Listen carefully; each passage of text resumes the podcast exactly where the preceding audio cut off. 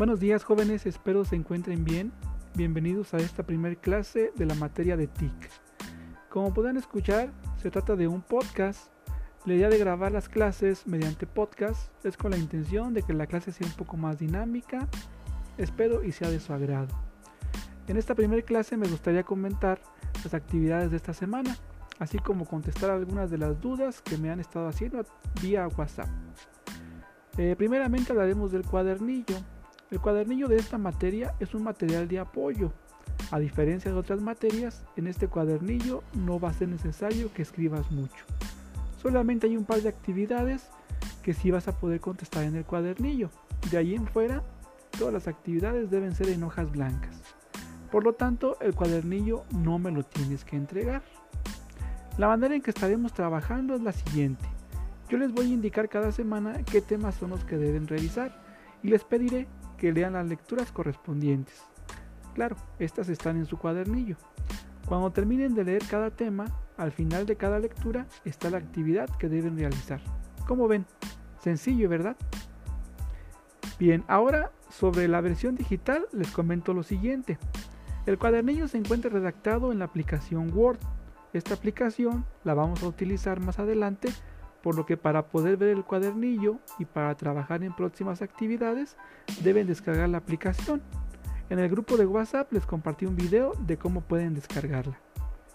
Ahora vamos a entrar ya a las actividades para esta semana que está por concluir.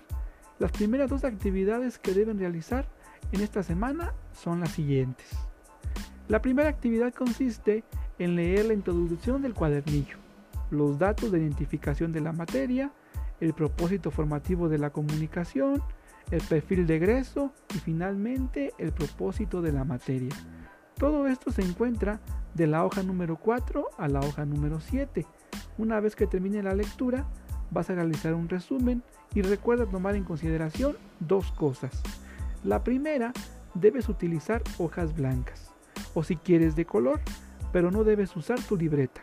Recuerda que todos los trabajos los debes guardar en tu portafolio de evidencias.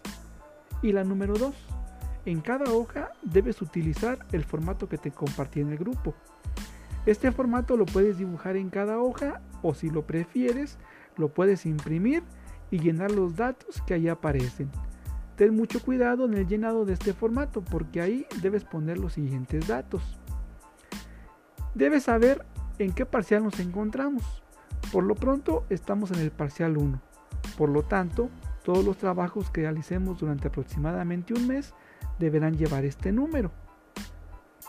En cada formato debes escribir tu nombre completo y el grupo al que perteneces. Debes también poner el número de la actividad. Para esta semana, las dos actividades las podrás dejar en blanco, ya que no llevan ningún número de actividad. El nombre de la actividad es muy importante y en este apartado debo decir que cometí un error de dejar el nombre de una actividad. Este nombre lo debes de cambiar según corresponda la actividad que estás realizando. Y finalmente debes de indicar si ocupaste más de una hoja. El uso de este formato está pensado para identificar cada trabajo y no tengas que realizar una portada por actividad y así utilizar menos hojas. La segunda actividad para esta semana consiste en contestar la evaluación diagnóstica, que se encuentra en la página número 9 del cuadernillo. Para esta actividad puedes hacer una de las siguientes dos opciones. Número 1, puedes copiar las preguntas a una hoja blanca y después contestar la evaluación. O número 2, puedes imprimir la hoja y contestar la evaluación.